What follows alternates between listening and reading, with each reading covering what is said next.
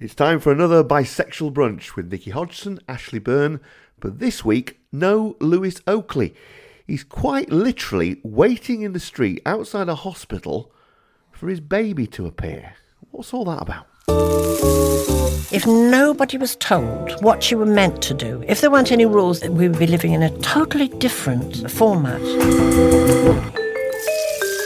We as journalists and activists have always found it very difficult to find people who will openly talk about being bisexual.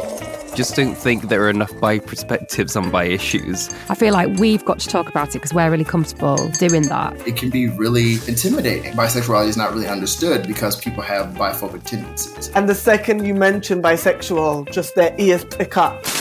Oh, well, you, you're still confused, right? No, I'm not confused. I've always found myself at the mercy of gay and straight advice. You can have a bit of competition to see who's the better bisexual bruncher. This is Bisexual Brunch. So, yeah, no Lewis. He's otherwise engaged as we speak at the moment, Nikki, isn't he? But he's not with his partner in the hospital. Uh, because of coronavirus, he's stuck outside. I mean, what's yeah. all that about? I don't know, it's terrible. He's stood on a curb somewhere while his poor partner's having contractions and he's not there to offer any words of solace. It's totally mad to me. But, I mean, I mean, apparently you're allowed in at the end before somebody actually gives birth. But how do they gauge that? Because sometimes it happens really rapidly. Yeah. There must be a load of babies that are getting born with nobody else there to see them born. And that's really sad. Yeah, it's, it's it's crazy, isn't it? And you think they'd have thought about this, really, that, you know, people need to be there or... at least let him in the building, for God's sake. Do you know what I mean? Yeah, I mean, absolutely. Absolutely crazy. Well, um, there's, a, there's a petition in general. I think it's something like the Mail on Sunday that are doing it, which I'm not necessarily a fan of, but they, they are doing a big petition to say that one of the rights that we've lost is, you know, the right of pregnant women to have people there to support them when they give birth. Yeah. Um, because the other thing is, you know, people are, are, are getting pregnant and then going for their first scan and they're not allowed to partner in on their first scan. And that, surely you'd be able to stay two metres apart with a mask on. I don't understand it. It doesn't make any sense to me. It, it, it's crazy. And speaking of coronavirus, I've been for a coronavirus test today because I've had a fever this week and a little bit of a sore throat and now metallic taste in my mouth. And so I went for a test. It took forever to get a test online, sorted out. Thought we were going for a test. My partner were going to go for a test that was with a medical professional. And it turned out that it actually was a self-testing centre, which we didn't realise. And my partner has a problem with his um, nose, his septum. And he needed somebody properly to take care of sticking something up his nose, basically. And um, they didn't care. It was They were really bossy, quite rude. The whole thing was just a horrendous experience, really. And apparently they just text you the result. So text you to tell you that you've got some... potentially life-threatening illness, do you know what I mean? It just, I don't know, it beggars belief, really, to be honest. Really yeah, does. I'm sorry, but that's just immoral. I mean, the whole point of healthcare is that you have aftercare yeah. as well as the care itself to help you, you know, diagnose what you've got or to give you treatment. Um, oh, my gosh, Ash, it's so depressing. It's so depressing. I don't want to think about it. Well, I, I hope... Have you got your result yet, then? No, no, it, hopefully it'll come through tomorrow or the day after, but I don't know. All right, know, well, you know. Fingers crossed that you haven't got it. Fingers crossed it's all right. I mean, on. I've recovered from the fever, so hopefully that's yeah. a good sign, but you know what I mean. So, so yeah, um, on a more positive note, let's talk about about bi- bi- bisexual um, awareness week. It's been uh, it's been quite a busy week. I've noticed quite a reasonable amount of activity in certain areas. It seems that bisexual awareness um, week has actually got a little bit more mainstream coverage here, at least. Anyway, I noticed, and maybe a little bit in America. Um, there was some survey done by uh, Ann Summers. They were trying to get in on the act, weren't they? What did it say, Nikki? Well, I was confounded when I read this because I saw it on Wales Online and I thought that Wales had done its own survey of bisexuality, which I was really excited about. But no, that wasn't the case. Basically, Ann Summers said of the people they surveyed that nine out of ten of them, a whopping ninety percent, said that they've experienced bisexual or bicurious feelings, with eighty percent saying they've acted on them in some form. Right. Now, eighty percent sounds phenomenally high, but I don't know if that just means that someone's gone off and had a kind of cheeky self-pleasure rather than they've actually... approach the person they have a crush on. Do you know what I mean? Because yeah. it's Ann Summers. I was thinking, yeah, I think that's probably quite a loose definition of acted on. Yeah, it just sounds a bit extravagant. And you know, also, you, you, you know, yeah, no disrespect to Ann Summers, but you know, big organisations and, and, and bodies will jump in on the act where they think they can get some benefit and publicity, won't they? You know what I mean? But Yeah. But, but great if they've done a survey and that, you know, it's positive. At least, at least it's positive. Um, and, and there was there's been a few other bits and bobs in the in you know in in the news that I've noticed around around bisexuality. So it has been a, it has been talked about this week. We've had some great responses to our sex uh, edition last week. Um, one person said on Twitter, "I work on the campus of a conservative Catholic university." I think this person is in America. I feel like such a heathen listening to this right now while at work. um, yeah, that's pretty naughty. She's quite, it's pretty naughty, that one, yeah, absolutely. And then um, there was other people saying, um, I could really identify with it. What? Why do bi people continually have to clarify their relationship? Is it time for us to stop justifying our sex lives? Uh, please, you know, please go to the episode Bisexual Brunch. So people recommending us here. And um, and several other people sort of saying interesting things. There's another one here somewhere that um, is looking on the... Enjoyed the latest episode. Very informative as always. But what's funny, and I think it was brought up, is that even bi people who are single get shit from gay and straight people. My dating life is abysmal and I'm single as X. But the minute I say I'm bi, I get loads of nonsense. So, you know... And then somebody replies and says, you can't have your cake and eat it too. You haven't met the right guy yet. You date a guy one week and a woman the next. You're greedy, blah, blah, blah, all the stereo- oh, stereotypes. So, yeah, so uh, but we are getting a great response, which is fantastic. And yes, we're getting a really nice response in terms of the, the audience profile is in, is really interesting. We're getting good, uh, a good audience now in the U K. It's growing all the time um, because, of course, we're here in the U K. But it's fantastic to see an audience... Um, globally, and we, you know, we've got such a really good following in America and um, and Canada, which is which is really interesting, and I find really curious. But you've um, you've also had some good news for Bisexual Brunch this week. Something uh, something quite sort of quite big, actually. What have you been up to, Nikki? Oh, well, I did something really exciting today. I was honoured to be asked, actually, but um, the British Library, that bastion of literature and all other kinds of writing, where I spent a lot of time writing a book, actually, uh, they asked me to go um, and speak virtually, of course, because of COVID, yeah. to um, to their staff about about the podcast and about being bisexual, and also specifically about, about how they can help uh categorise the materials in the library to draw out bisexual stories. Right. So I had a really good rant, obviously, about all the historical figures that you and I talk about that are bi and that never get any uh, airtime for being bi. And we had a really good, theoretic, quite a theoretical discussion, but a really good one about how do you categorise people that we would call bi, but they didn't call themselves bi. So we had a really, really good debate about that. And uh, you know, it's really nice to be talking to people that actually think for a living yeah. and really, really care about how they categorise stuff in the best possible way, not in the negative way of trying to put people into a box, but in the way that if they categorise it, then it means the the majority of their readers and users of the libraries can access that material. So we had a really, really good chat today, and I, I felt really, really bouncy afterwards. Fantastic. And and they're putting Bisexual Brunch in the uh, the British Library archive, oh, brilliant. Which is a special little thing for us. So yeah, yeah feel yeah. vindicated. We're definitely we're definitely on the up, Ash, this week. Well, we're already in the history books. We've only been around seven weeks. Exactly. But, probably the shortest genesis ever of any kind of L G B T historical project.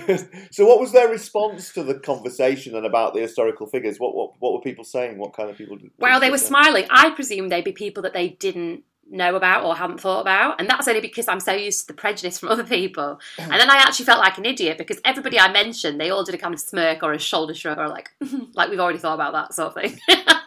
so so I, and then I was like, oh, and Shakespeare, and they were like, oh, don't get us on to Shakespeare, we all know about Shakespeare. So they were all really really up to date with uh, you know the conversation really and, and the discussion about who who did sleep with who at what point in history. So yeah, it was brilliant. It's just really nice to talk to like-minded people who were definitely thinking in the right direction for us anyway. Yeah, no, it's it's it's, it's fantastic really when you think about it. And uh, I mean, we talked about this the other week, but what do you, what do you think is the, the, the secret of our sort of slowly growing success in North America? I mean, what is it about? You know, I, I, I mean... I, I do still think it's the accent, having lived in California and worked out there as a sort of sex writer and investigator. Oh, you mean they like our accent? Yeah, yeah. I mean, I can't tell you the numbers of times that I basically pulled because of the accident in L A. And L A is not an easy place to pull in unless you're, you know, a goddess. Yeah, yeah, yeah, yeah. so, so I always felt, you know, quite sort of English and mousy out there. But yeah, as soon as you open your mouth, well, at least three people turn around. So yeah, it's, in- it's interesting, isn't it? I also wonder whether maybe some of our American listeners and Canadian listeners can let us know. But I also, oh, yeah, I also wonder whether it's just that it's nice to get a different perspective on things mm. from what they normally get on a regular basis, because I mean there are quite a lot of things online that do mention bisexuality and a lot of bisexual organisations in America, but I wonder if they're I wonder if they're cutting through and, you know, or not cutting through, and we're cutting through in a slightly different way. I don't know, maybe it's... I mean, I think being bi, well, being any alternative sexuality to heterosexual is pretty partisan in America, you know, yeah. the discussion around it. Obviously Trump is no fan of anybody who's not exactly like him in, in terms of his sexuality, which is sexist. Identity, identity politics is a bigger thing there, isn't it, than here, basically? Well, yeah, because there's just so much debate about it, wasn't there, in the seventies and eighties, I think. It kind of really drove the growth of it, ironically, even if we think now it's bigger in Europe. I mean, yeah. that's, up, that's up for debate as well. But yeah, I, I tend to think that people have to be very political about it because it's a way of protecting themselves in a way that actually in Britain we can be a bit more blasé. Yeah. Because uh, yeah. we're a little bit more protected by a history of liberalism. But that that's kind of my gut feeling about it. But I do also still think it's to do with the accent. And just a slight aside, you mentioned liberalism there. You've been, mm. uh, I know you're a big liberal, and I am too. um, of course, liberalism is slightly different here than liberalism in America. So for our American yeah. audience, it doesn't mean uh, in Britain that you're an ultra-lefty. Um, liberalism in Britain is means more what's in the tin, that is you're liberal and open and whatever and all the rest of it. Um, and you were you were doing a discussion, weren't you, with you with your friend um, Ian Dunt about about liberalism and why the world needs liberalism, I think. Yes, right? yes. So Ian Ian Dunt. So Dunt, sorry, Dunt, not yeah, Dunt, yeah. sorry.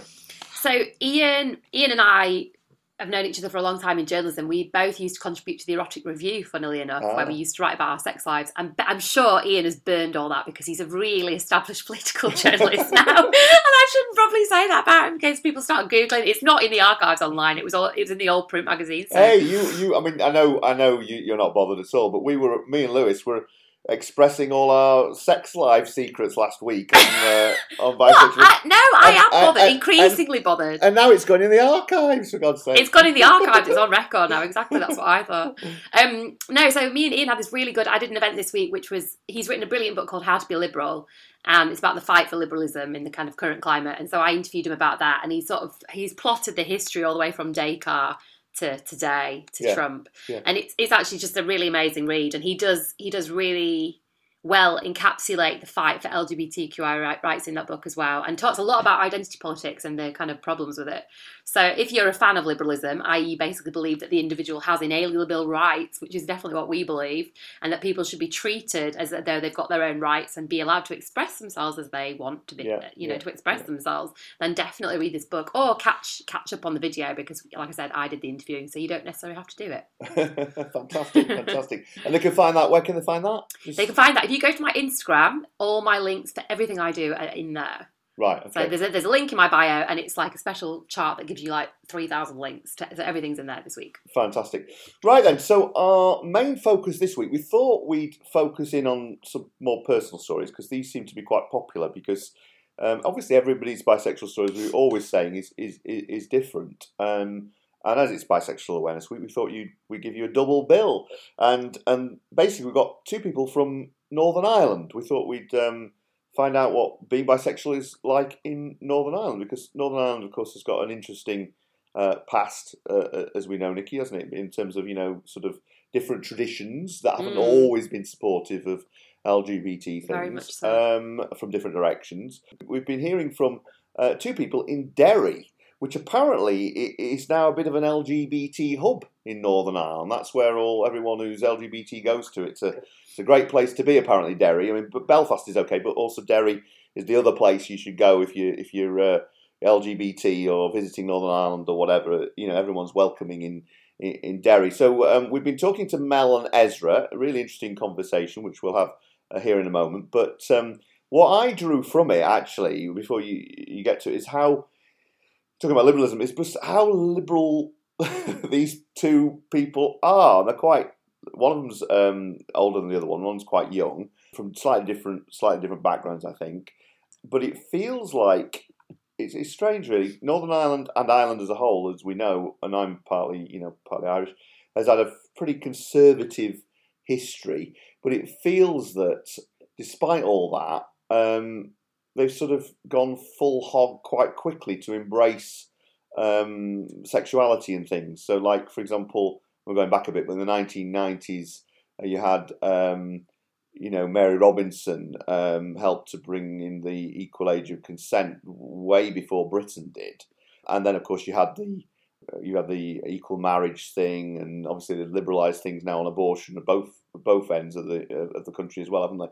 So what I mean is, they they seem to have sort of very quickly, in a way, in, in terms of, I know it's been a historical thing, goes back a long way in in, a, in in some respects, but what I mean is that they've they've they've got rid of those moralistic shackles quite quickly, haven't they? I, I, don't you think? Do you understand where I'm coming from? Coming from it's sort of yeah, I do, Ash, and I'm partly Irish as well, so it's it's particularly interesting to me for that reason.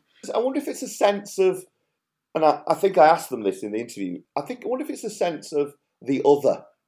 Because not because Ireland yeah. is always on, you know, it's the other, it's the always always has been. Yeah, because it was part. Obviously, it was it was part of it was Great Britain, uh, uh, uh, United Kingdom, and you know, and, and Ireland for a long time.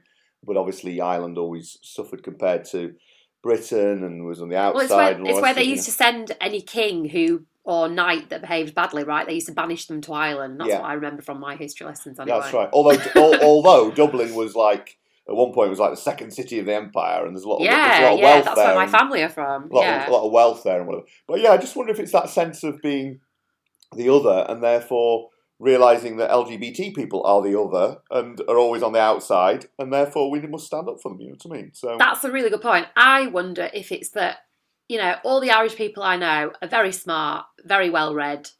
They have a, they have a deep knowledge of their own history, yeah, whether more, they're inter- more, more, very deep, more people, more yeah. people in England, much more. Than and in England. and I I think there's a sense of the ideas have always been there, but they've had kind of oppressive forces on them to not allow them to be certain things. So maybe it's a case of as soon as they were allowed, it was all kind of it all came to, it came to the fore because it was kind of bubbling away anyway. Yeah, do you know what yeah. I mean? It was like an explosion, totally. As it were. Absolutely. Okay, well let's hear from Mel and Ezra in Derry. You're listening to Bisexual Brunch. Hi, my name's Mel Bradley. I live in Derry in Northern Ireland. Um, I'm a outspoken queer feminist writer and performer. Um, I like to challenge what is okay for uh, what is okay for a woman to stand on stage and say, wear and do. That's I've made it my goal to. To, to be brazen on stage and say the things that don't get said in polite conversation. Fabulous, fabulous. Well, that's great. That's really good. Please feel free to say anything you want uh, on Bisexual Brunch. We're open for people being as liberal as they possibly want to be. So, obviously, it's Bisexual Brunch, and that's our main focus is on the bisexuality side of things.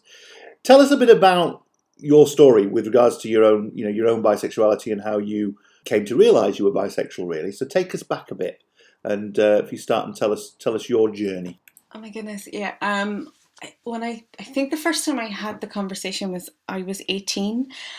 Um, I'd been through a really abusive relationship, um, like gone through a lot of domestic, horrendous domestic violence relationship, and we had there was a separation period, and my sister decided to take me to a party, and we were there, and this girl walked into the party, and my breath just caught. I just, I just froze, um, and it was the first time that anybody had really just talked to me, um, and I fancied the pants off her, and so I like made the sort of statement to my sister that I think I, I think I like her. I, I, I. I think I fancy her. I don't know what to do with this. So my sister was like, right, okay, that's it. You're coming out with me. And so she dragged me to every gay disco that was available, which there was one, and every night that she could um, get me to it. And um, and when I sat down with my mum and I said, you know, so I think I like girls. Um, my mum sort of glossed over the top of it, and I threw myself back into the closet and, and kept quiet for another twelve years. And I'd sort of, I'd always been the questionable friend and always been the one that sort of sat on the outskirts of like relationships and didn't really do anything. Um, and I remember saying, if I ever slept with a woman, that would be it. That's the line that I will not cross. That's the line that I know there'll be no coming back from. And yeah, then I got into a relationship. So yeah, when I was thirty, that same girl, I met her. She was working in Tesco, and she come, she'd been off travelling, and she'd come back, and oh, I walked in, and there she was, and I couldn't put two words together to make sense of anything. And it took eight months of flirting between the two of us over a checkout for her to ask me for my number and for us to hook up and eventually kiss. And then I sat down with my mum and I said, yeah, I like girls and I like boys. Um, that's kind of it. Um, and then I, I sort of stayed in a women-only place for a few, for a number of years, because I was quite like on the fence. There was so much, I saw so much stigma around being bisexual within the community. So many um, lesbian women really had an issue with, with with women who were bisexual, um, and I and I, I think one girlfriend said, I couldn't be in the relationship in a relationship with somebody who was bisexual because I wouldn't want a man interfering in a, in my relationship. So that kept me quiet for a very long time, and and then um, I I was working with young people, and I was seeing there was a lot of struggling. Um, I was doing Shakespeare. I was doing a play in Belfast. Four years ago, five years ago, five, four, four years ago, um, in Belfast, and it was Bi Visibility Day, and I saw somebody posted on online, "Hi, I'm bi. Say hi," and I was like, I have to stop hiding who I am, and so I wrote a spoken word piece that was designed. It was written for a slam, and I performed it, and that was kind of me announced into the world. Yep. I'm bi, I'm not confused, I'm not greedy, I'm, I might be promiscuous, but, you know, that's okay, that's that's fine, but it's not, it's not an experiment, it's not me playing around, that's just who I am, take it or leave it. Um, that's really, really interesting. Did you have any sort of dilemmas as you went along? Because often the issue with people who are bisexual is that they sort of, obviously, they fall in love with people who happen to be, you know, male or female or, or, or, or whatever gender, and um, you, you, because that's all consuming often, falling in love with somebody, um, or or even being very sexually attracted to somebody and having a mad night of passion or whatever, you suddenly start to question yourself, don't you, as you go along, or you think, oh, maybe I am, maybe I'm gay, oh, maybe, maybe I'm straight after all, oh, you know, you sort of, it's a bit of a, a bit of a, a complex issue, isn't it, really? I mean, what I'm saying is, did you feel yourself sort of being pushed from one thing to another in that sort of journey to to eventually accepting yourself as uh, as bisexual? Oh, absolutely. Um, I I completely had had listed myself as as as lesbian. I'd adopted that. That was it. I was only interested in women. I wasn't even going to give men a second look. That was it. And and then I. I, and I don't have rude dreams, but I started having rude dreams um, and having to like really face up to it. And then I met a man. Um, so it used to be, I used to say men are for casual sex because women are horrendous for casual sex. Like I, at one point used sex for contact, human contact, because I'm not, I was never really a touchy-feely kind of person. So it was sex is Sex is where I get my human contact. That's it. I don't do relationships. I don't do that sort of thing. And then my the way that I'd categorize things was sex was men were for sex, women were for relationships. And then I met a man, and my whole entire world got turned upside down. And I spent a year, the first year of the relationship, going, I'm in a relationship with a man. I'm holding hands with this man in public and it feels weird. I feel like I'm betraying my tribe almost, because of all of the years where it was a struggle to be okay with holding your hands in public. Um, and then having friends saying, oh, you know, oh, so you're straight now, and is that, that it? And it's, no, he might be very heterosexual. He's definitely very, he's very much a straight man, but he's with somebody who's bisexual. And it's completely opened his eyes to like a whole world of stuff that he never really thought existed or happened, or issues that he did he wasn't aware of. Um, and it's kind of fun where we both sort of, we both can kind, you know, there's no judgment on me, from me to him saying, you know, oh, if we find somebody attractive in an aesthetic way, or somebody's personality is really electric, we, you know, it's fine. We can both have the same, ooh, yeah, I I really like that character in, in this in this comedy. Um, so yeah, that, that that that's that's interesting. I was going to ask, you know, I was going to ask you, was he, you know, were you open with him, and how early were you open with him that you happened to be uh, bisexual, and what was his what was his immediate reaction to that? Because obviously, for most people who are bisexual, that is the big thing, isn't it? A lot of the time, it's actually, you know, being sort of trapped in a relationship where you can't actually be open about who you are as a real person. Yeah, from from from the get-go, from from the very first, I think even before before the very first date, before we actually agreed to meet up, I'm quite, I I got to the point where I'm I'm very candid about my life, and I think, yeah, I think even on, on date number two, because at the time I was like interested in, I was looking at at um at, at sort of se- at sex work, but not. But not sex. It was um, sort of B D S M sex work, but without the sex attached to it. And I think on day two, I sat down with him and was like, "How would you feel if you were going out with somebody who said they were a mistress?" And he was like, um, "Yeah, no, I don't think I could handle that." And so it was like, "Okay, fair enough." So yeah, we're quite on. I'm very on the level. There's no fluff at all. That's what we need. We need everyone to be open and uh, honest. Wouldn't the world be much better if everyone's open and honest and upfront? But just talk a little bit about the pressure that there is if you end up in that sort of gay world and you end up in a relationship, um, you know, lesbian relationship. And um, I mean, I've had this experience myself, whereby when I first, um, you know, came out as a as a as a teenager kind of thing, I ended up in gay circle, so it was long. It was much longer before I started to look at my at the other side of, you know, my attraction to women kind of thing. And I felt, like you were saying before, the whole thing about the pressure of, of just just sort of feeling as though you're betraying something. You're betraying the people that have supported you and all that kind of thing. And that certainly, you know, happened to me. And and and it was interesting to hear you talking about that. But just tell me the kind of things that people. Although, you know, what, what what lesbians, women would say about be, people being bisexual. So I'm talking about the, the prejudice that exists, but also just the pressure to to conform and to continue in that sort of environment, if that makes sense. Yeah, well, as I said, um, I got into a relationship with a woman who I was, and I was really shocked at who she who she was and the work that she did in the community, and, and how her attitude was. Um, and we were on sort of, we weren't seeing each other very long. We were on a date and we were going to, to a vet, to a venue, to the, like, there was a, there was an event, a big event happening.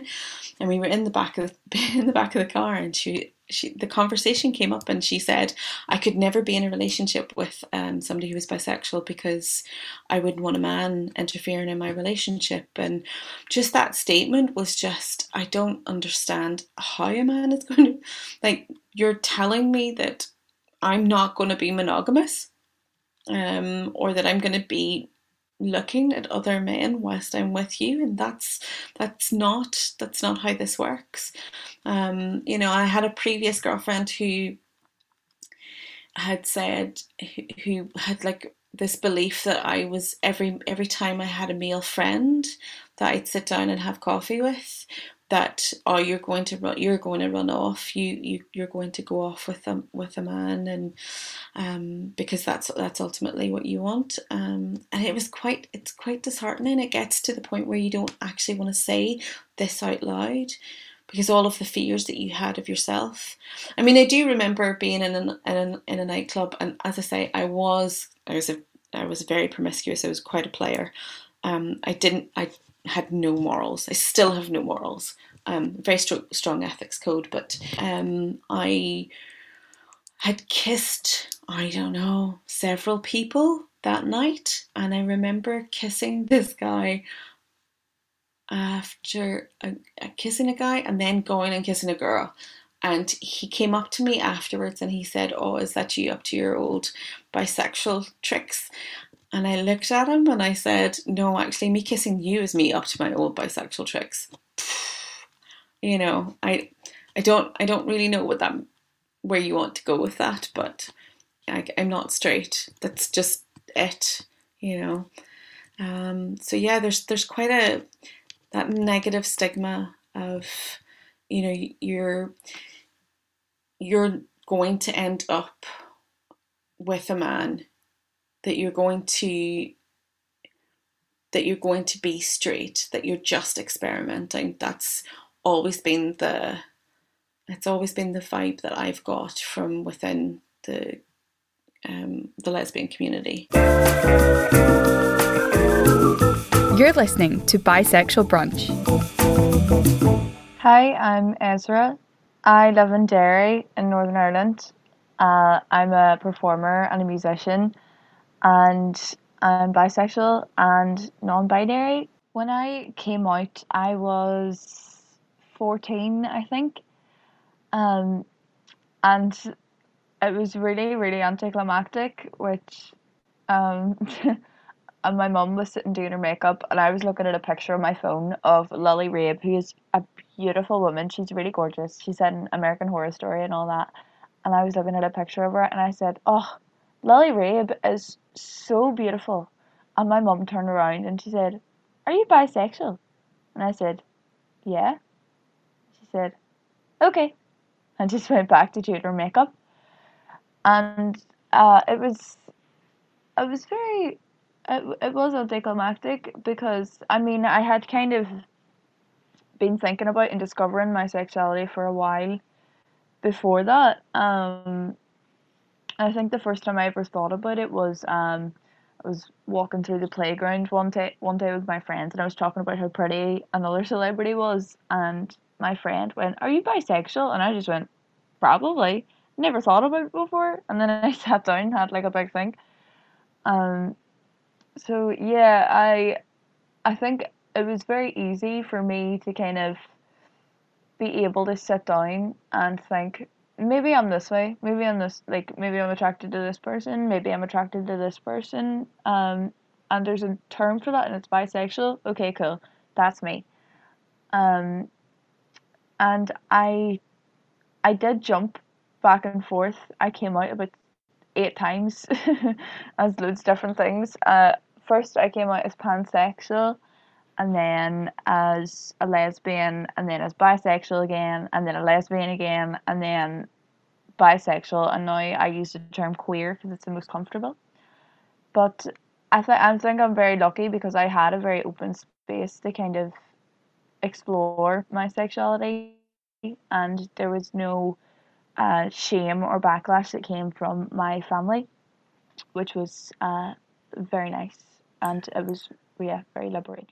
Excellent. I mean, that's uh, it's the kind of thing we all we, we all hope for, isn't it? I mean, that's really really, really good. So, did you? So the, the the fact that you swapped and changed and things like that, did you did you though find pressure to conform in certain environments, or genuinely do you think you're the reason why you flipped and flopped between different things was because your sexuality has actually been, you know, what people would call um, fluid, as it were? Yeah, I would say so. Um, I think that I think a lot of bisexual people, and I've talked to like all of my bi and pan friends about this, and they have this thing where you'll see a really nice looking girl, and you go, "Oh my gosh, I'm a lesbian, I've been faking it the whole time," and then a really nice looking boy walks past and you go, "Oh no, I'm straight, I've been faking it the whole time." And it's just an endless cycle forever of just bisexual people, because our sexuality is so fluid. It's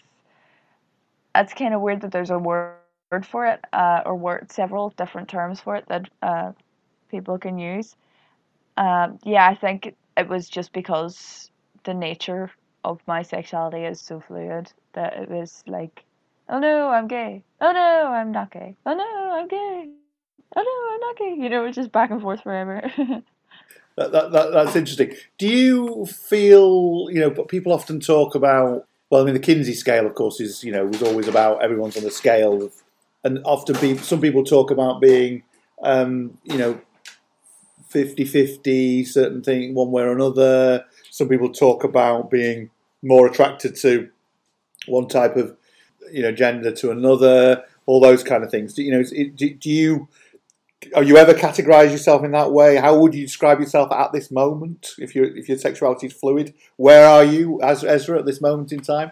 I would say that um, you know, bisexual isn't half gay and half straight. It's uh, like if if straight is red and gay is blue, then bisexual is not purple. It's probably like green or some other completely different color.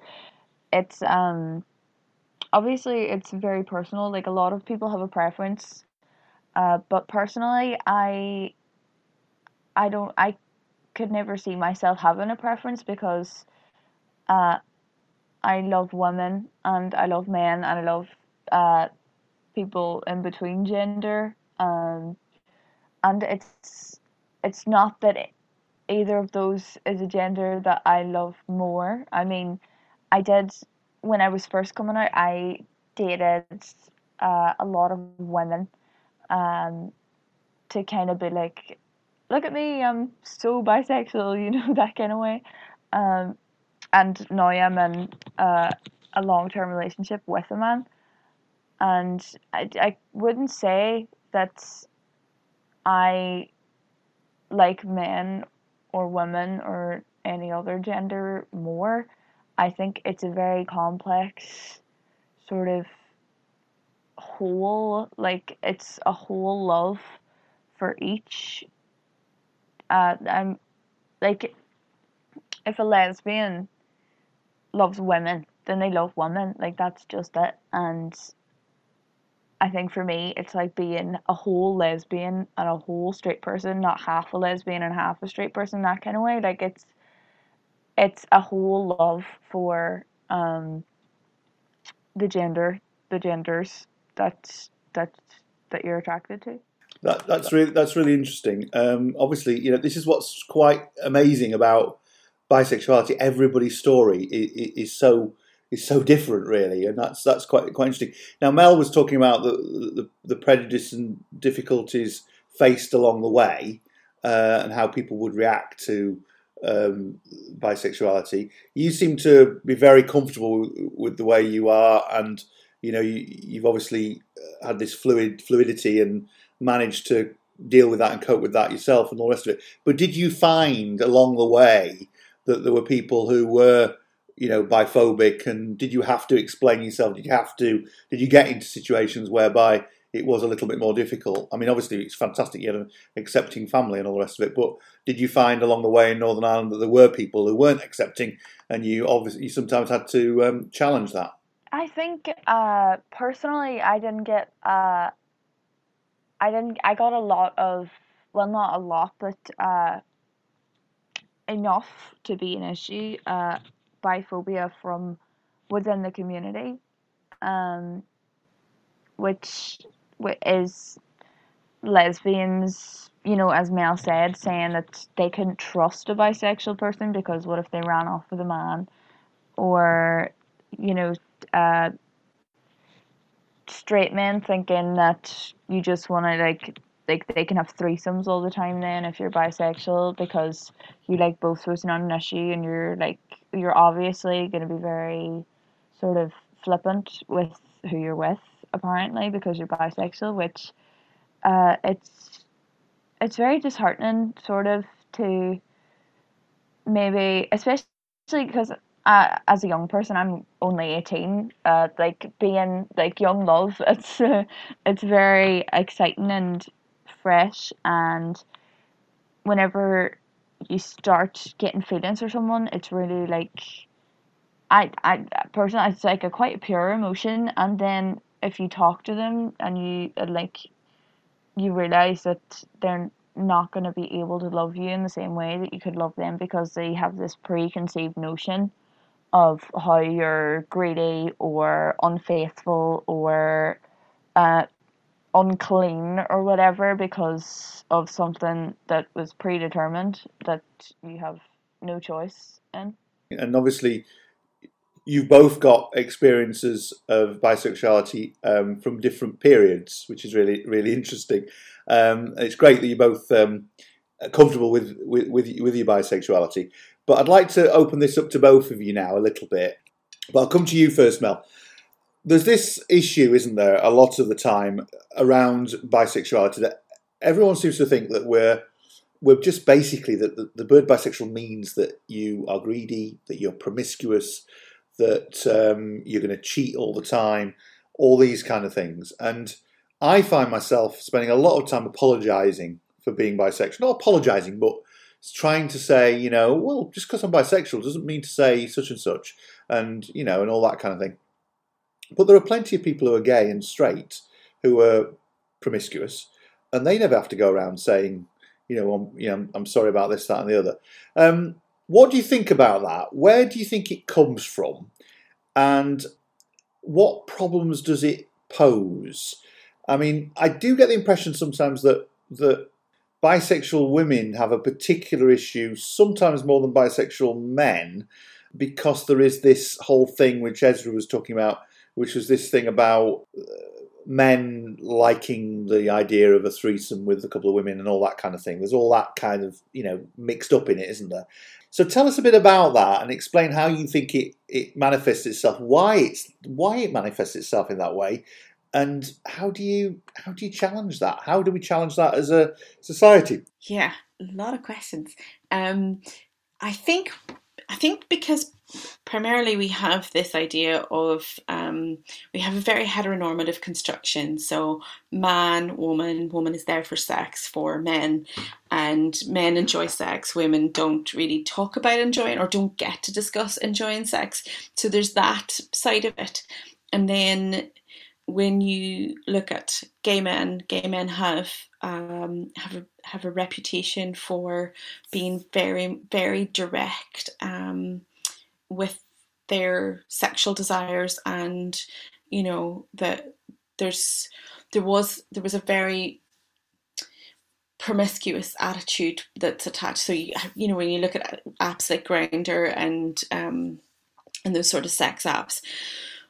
Um, and the culture of going out clubbing, picking up, heading off, having sex, and even sort of the hang up over like H I V and AIDS and stuff like that. So gay men had like this idea of being very promiscuous.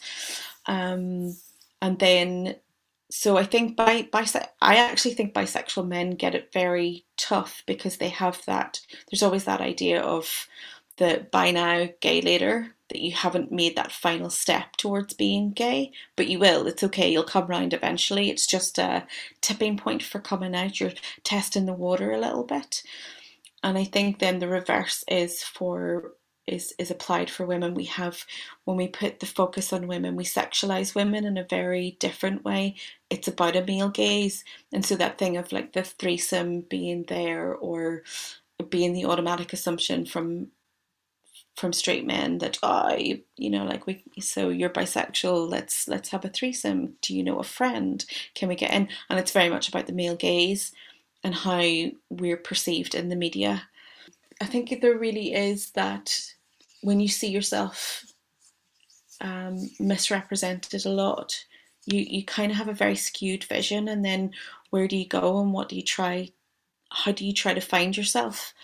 Um, And as I say, I have I'm I have become very candid in my um, in my approach to life, because I think you can't really argue about honesty or argue with honesty, and I don't I don't want to be apologetic. I think we've we've we've tried to sanitize ourselves a lot to make ourselves fit in in order to fight for equality in the way that we have. We've had to like sort of try and make ourselves more palatable. And I think that we should st- we, we need to stop doing that. We need to stop being hidden in corners and and actually be brave enough to say, yeah, listen, look, we're here, and um, stop making assumptions over what our preferences are. You know, like it's it's it's really it's really not. I, I don't want to justify myself, and I don't think we should. We should have to justify ourselves. Um, Ezra, is that your um, experience, your feeling on this? Because it's interesting to hear from you, because you're much younger than, than I am, forty-seven, and you're eighteen, for heaven's sake. Um, you know, there are lots of people. I, I interviewed somebody earlier on this evening who's a forty-five-year-old guy who's literally just now coming to terms with being bisexual. He's bottled it up his entire life until this minute, which is awful, really, when you think about it. To be in that situation whereby, you know, most of his well, his younger life is, you know, he's not been able to be um, true to himself or anything. It's an awful situation. Talking about what Mel was saying, what what what's been your experience in terms of that kind of thing of being seen as, you know, if you're bisexual, you must be you must be wanting to have lots of sex all the time, kind of thing. And do you think, as a younger person, that genuinely attitudes towards bisexuality are changing or not? Because although your experiences are quite seem quite good, I have spoken to quite a few young people who still find it very hard to admit to being bisexual. It's quite easy now to say, be open and say you're gay, but being bisexual is still an issue, and particularly amongst, you know, people within the L G B T world. Yeah, I uh, agree with Mel. Um... There's, whenever someone comes out as bisexual, if they're a man, then it's obviously a stepping stone to being gay. And if they're a woman, then it's obviously a stepping stone to seem more interesting, which is something that you hear a lot of, oh, you're just straight, you're just doing this for attention. But something that's very interesting to me is that no matter what, if you come out as bisexual, people will try to diminish that and make sure that your sexuality is, at the end of the day, male-centric, which is, it's because we live in a patriarchal society, and, I mean, men make up the rules for most things, even when they're not involved, so it doesn't matter what your stepping-off point is, then it, it's, you're going to go back to men, because that's what you should do, even for uh, not bisexual men as well, and you see that a lot, even with lesbians. I mean, a lot of, it's a bit crass, but a lot of lesbian porn is geared towards men, and it's, they have a habit of taking away our love and our, our pleasure that is a private experience and making it uh, centered to the, the straight male gaze, which is not very fun. Um, yeah, I've got a lot of people that have either said to me or pals that, like, oh, well, you're not bisexual because you've never went out with a girl or a boy or both or whatever. And a lot of people say, how do you know if you've not slept with a man, or if you've not slept with a woman, how do you know if you're bisexual? Which, the same stuff, the same kind of questions just aren't asked of straight people, um, and nowhere near as much as they're asked to gay people, you know what I mean? Um, but yeah, I think in terms of acceptance, we have come forward a bit, but there is a lot more work that needs to be done, especially within the community, because you get, I mean, I mean, a lot of the comments that I've gotten about my sexuality have been from um, straight cis gay men who want to just run about Pride and treat it as a big party, and which Pride is a great time, it's so fun, but Pride's still a riot, and it's a it's a riot for our rights, and when everybody doesn't have their rights, they kind of just don't want to talk about that, and they want to just jump on the party bus and pretend all is well. So yeah, I think there is still a lot of progress that could be made in terms of bisexual acceptance by and large, but also within the community. What do you think could be done then to try and sort of open things up a bit more for bisexual people, to enable them to be a bit more open? Obviously, we're doing this podcast, which is great, and we've had some great feedback from people saying, you know, it's great to have a, um, a bisexual podcast out there that people can start to identify with and all the rest of it. But uh, most people who are who are bisexual, I think, can probably account on less than one hand the other people that they know who are also bisexual, even though I think we all have a gut knowledge, I think, that actually a lot more people are, are bisexual out there but can't be open about it. Um, what do you think could actually be done then, both of you, to sort of enable bi people to be more open and acknowledge who they are, and, and you know, what, what needs to be done? I mean, we've got an L G B T sort of environment where there's lots of organisations and all that kind of thing, but it always strikes me that there's not really enough spent on the B. Any thoughts, Mel? Uh, yeah. Um, oh my goodness, I know so many bisexual people, um, and it's from, because as a performer, because as a as a writer and a performer, I write stuff. So like I, you know, some of my spoken word pieces are very much, very outspokenly, I'm bisexual. Here's this is this is how it is. Um, you know, like I have a show that's like. Um, there's loads of bisexual characters in it, and you, I have people coming up to me afterwards and being like, "Oh my goodness, that's brilliant to see. I'm, I'm, I'm also bi." And so many, when I started performing those pieces, so many of my friends that I never had a clue about came up to me and were like, "Oh, I really appreciate you being so open. Um, I'm also, I'm also bi."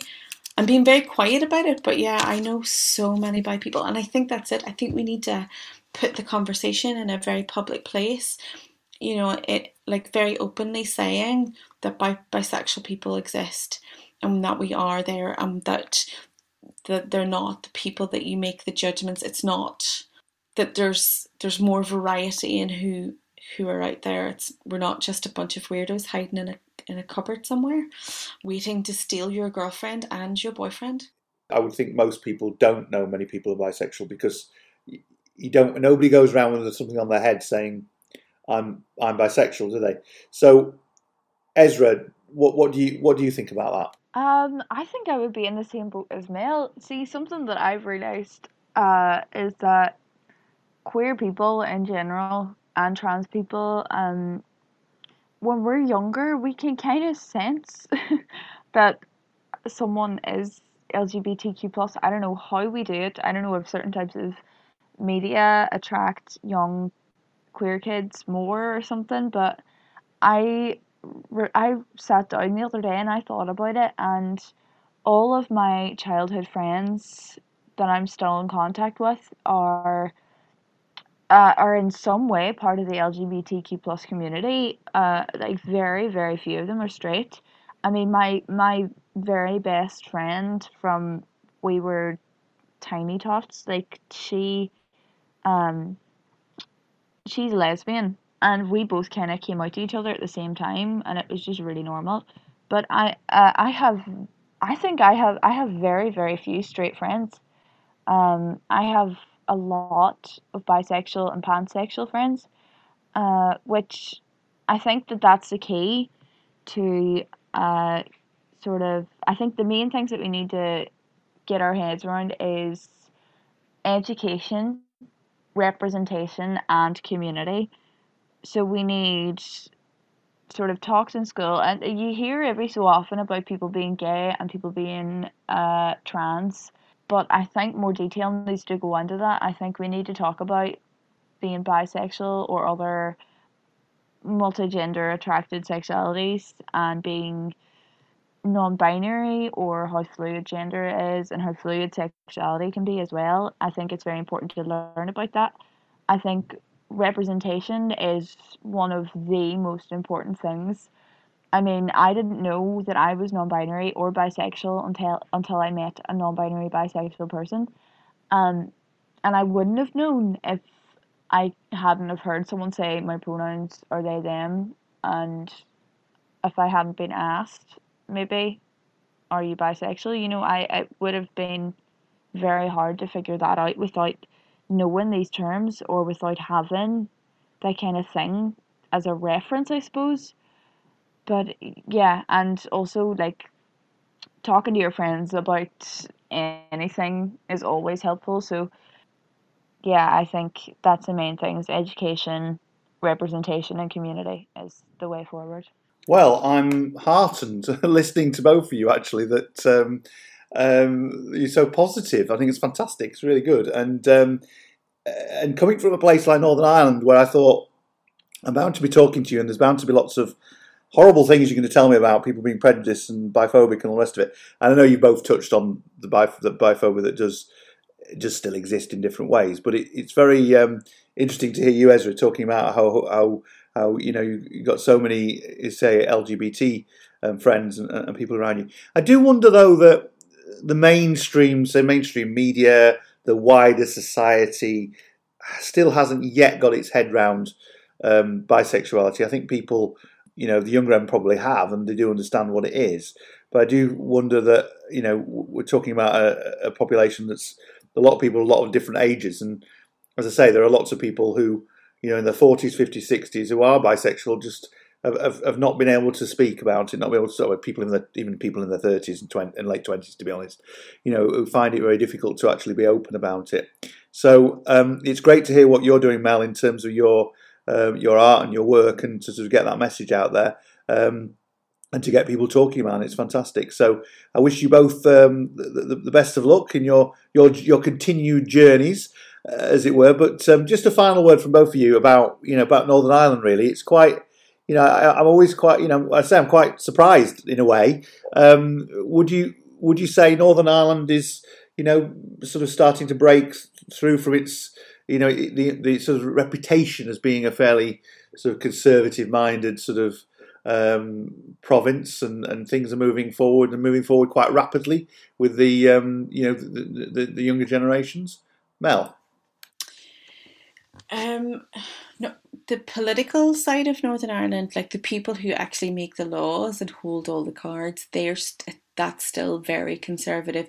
I mean, there is a you you know you, we are seeing some shifts where some of the more strategic political movements are realizing that actually they're going to have to soften on a lot of stuff um and and, and make way, but it's mostly because of the amazing queer activists that we have here, because it's been so hard, that have really driven forward on being totally radical, creating community, creating the resources that are there, being very outspoken, um, and and realising that, that actually what the needs are. You know, we, we've got quite a huge artist community here, and that artist community is very predominantly queer. Um, and so that...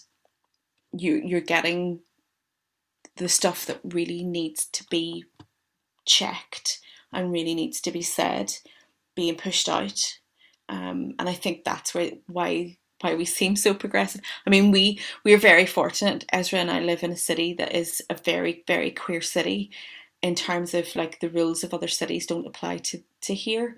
We we kind of do things our own way, and um and we're very like yeah, we're very accepting and um, and very, very hospitable to strangers.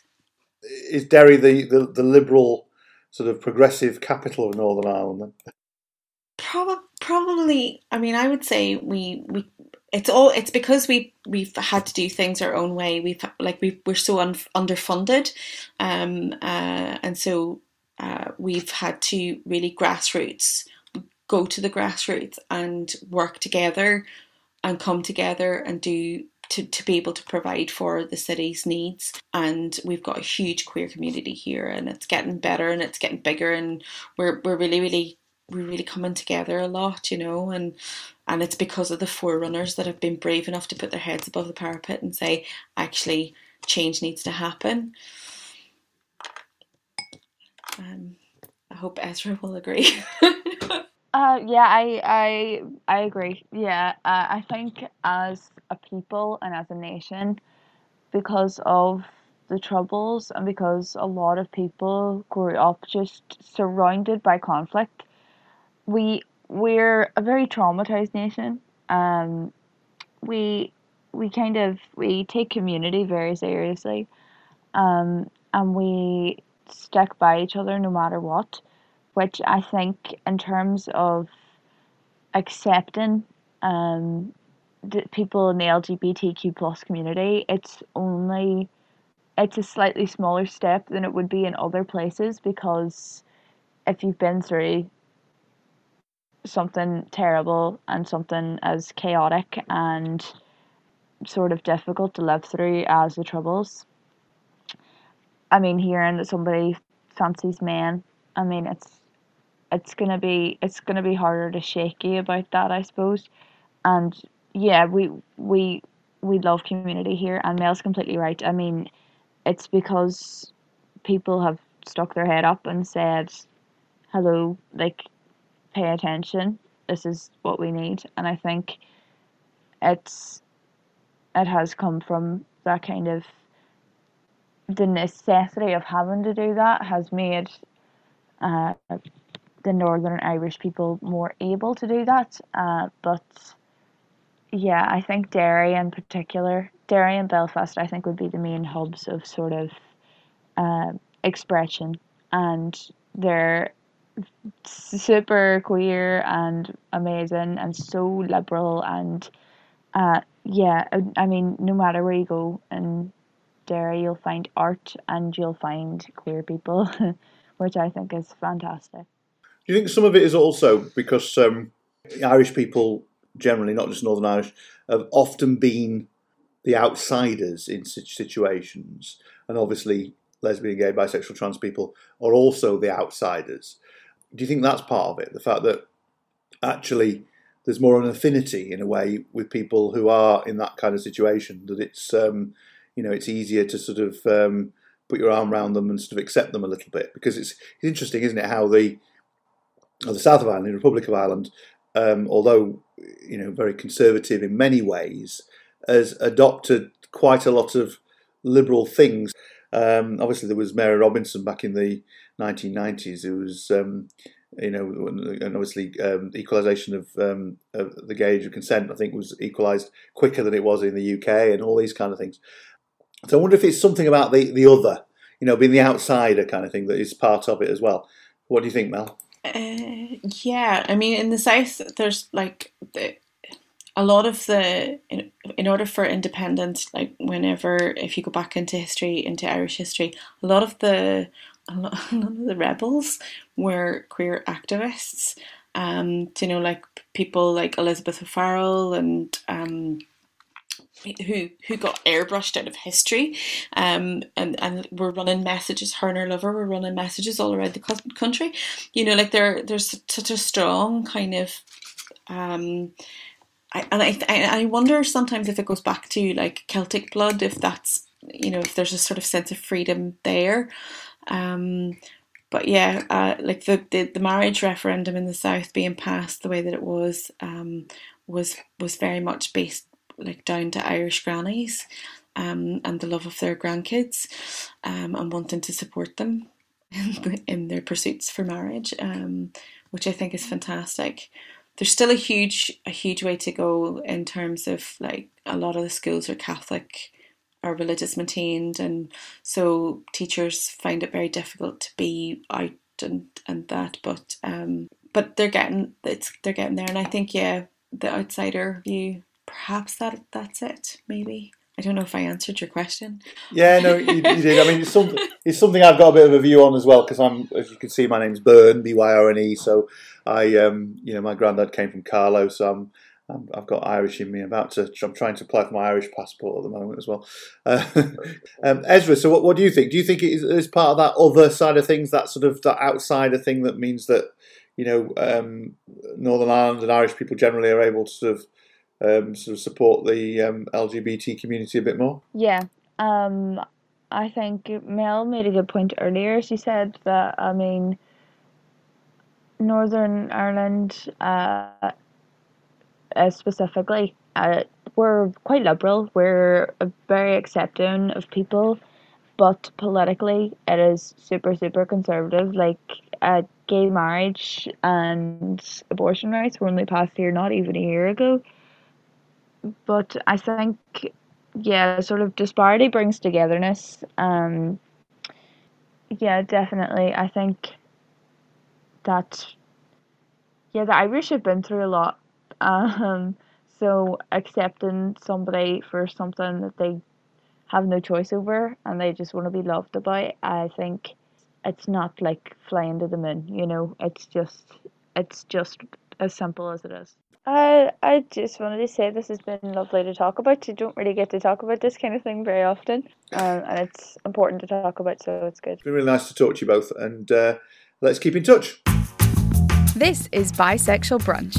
So there you go, Mel and Ezra's story. Mel and Ezra are from Derry, and we hope to uh, get Mel on uh, the show at some point in the future uh, to demonstrate some of her wonderful uh, creativity.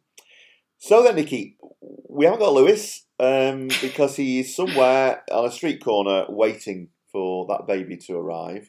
Uh, I know, bless him. I've texted him so many times, where's that baby, every day. And then all of a sudden he messaged us, he messaged us, didn't he, today? Because yeah, he was meant yeah. to do the podcast and he said the contractions have started. Sorry, you're going to have to do it by yourself. Yeah. Um, I'm really missing him this week, though, because it is Bi-Visibility Week. I nearly always do an event with him during this time. I mean, I've done for the past couple of years. Obviously, we haven't been able to, we wouldn't have been able to do anything physical anyway because of COVID, but um, I, I have missed his presence. But his presence is... is felt quite clearly on his Twitter feed, where he's been promoting all the things that he's contributed to. He's been in Forbes, he's been in G Q. You know, he's really he's really taking precedence now as one of the foremost bi activists, and yeah. it makes me really proud of him because he, his advice is always just so brilliant as well. It's so matter of fact and down to earth. Yeah, it's very practical, isn't it? That's the point. Yeah. And I think I think that's the difference in a way from, no disrespect to previous bisexual activists that have been going on down the years, but I feel as though Lewis cuts through a bit more than some yeah. of the others because it, it's just it's not ro- it's not rolled up in a load of politics and issues around, you know, this, that, and the other. Um, he just wants to, you know, say, as you say, say say it as it is really. What kind of things has he been saying in these uh, articles then? Well, in the Forbes piece, he was really talking about how to be a good bi ally. So, you know, obviously that's hugely needed because it's it's just kind of an obvious question, isn't it? It's like, if you want to support somebody in your life to be bi, well, how best do you support them? They they might not know themselves. I think that's kind of what's yeah, important about yeah, that, you yeah, know. Yeah. So he was giving advice on that. And then in the G Q piece, he was really kind of laying down the law in terms of what prejudices bi people still facing, like the mental health situation. I've seen the mental health issue covered a lot actually in the press this week. So Cosmo and Mashable went went, went big on mental health for for Bi um, Visibility Day this week. So, you know, that's obviously very topical and very timely. I'm hoping that means that, you know, there's going to be more awareness at kind of a high level, and then the government's going to put money in, yeah, and then we're going to get yeah. that research done, as we've kind of seen over the course of the series already. So, yeah. And then I think, I don't think he posed in his underwear this year. I think that's because he's heading towards dad bod. So he's um, he's avoiding the the, the knicker pics. But uh, apart from that, he's still got loads of fans, though. You know, he always gets get, he always gets loads of retweets and loads of interactions on Twitter. He's got a proper fan club on this. Yeah, no, he's brilliant, brilliant. Well, wish him well. Hopefully this baby will appear soon, and hopefully he'll actually get to be at the birth, but as you say, it's a bit difficult to work out exactly when they can let him in, isn't it? You know, with a mask round his face and, and all the rest. Well, of maybe it. I don't know. Maybe he can play the bi card and say it's about representation, and he definitely needs to be there for the birth of the baby. Yeah, absolutely. I definitely do that anyway. Absolutely, absolutely. The other thing I noticed this week, and, and we're going to get them on at some point. There was a there was a conference by um, some health uh, experts in London. I think it was Camberwell. Uh, where they were doing a sexual health conference. I think it was just a one-day thing online uh, around uh, sexual health and bisexuality, which I thought was interesting. And I'm sure if Lewis uh, was on the show tonight, he'd be saying how wonderful that was, because, of course, he's been he's been basically calling for that kind mm. of thing for such a long time, yeah. for the, for the, for people to actually focus on bisexuality rather than just lumping it all up, up, up with L G B T, you know what I mean?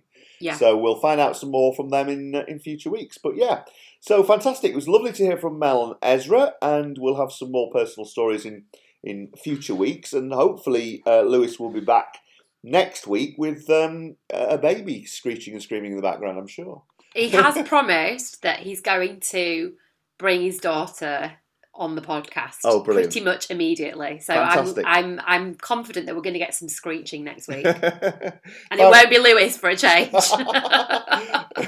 Exactly. Well, um, he's got to move over now. Absolutely. But what we're going to miss, of course, is we always end we always end the show, if you've not all noticed, right at the end there's usually a little quip from Lewis, some funny quip. But we're Lewisless this week, so we, we haven't got a quip, really.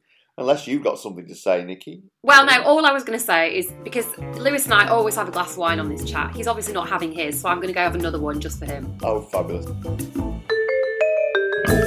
Okay, well, that's Bisexual Brunch for this week. If you've got any comments, thoughts, musings, do get in touch with us at, at Bisexual Brunch on Twitter. And thank you for listening, and we'll see you later. Bye for now.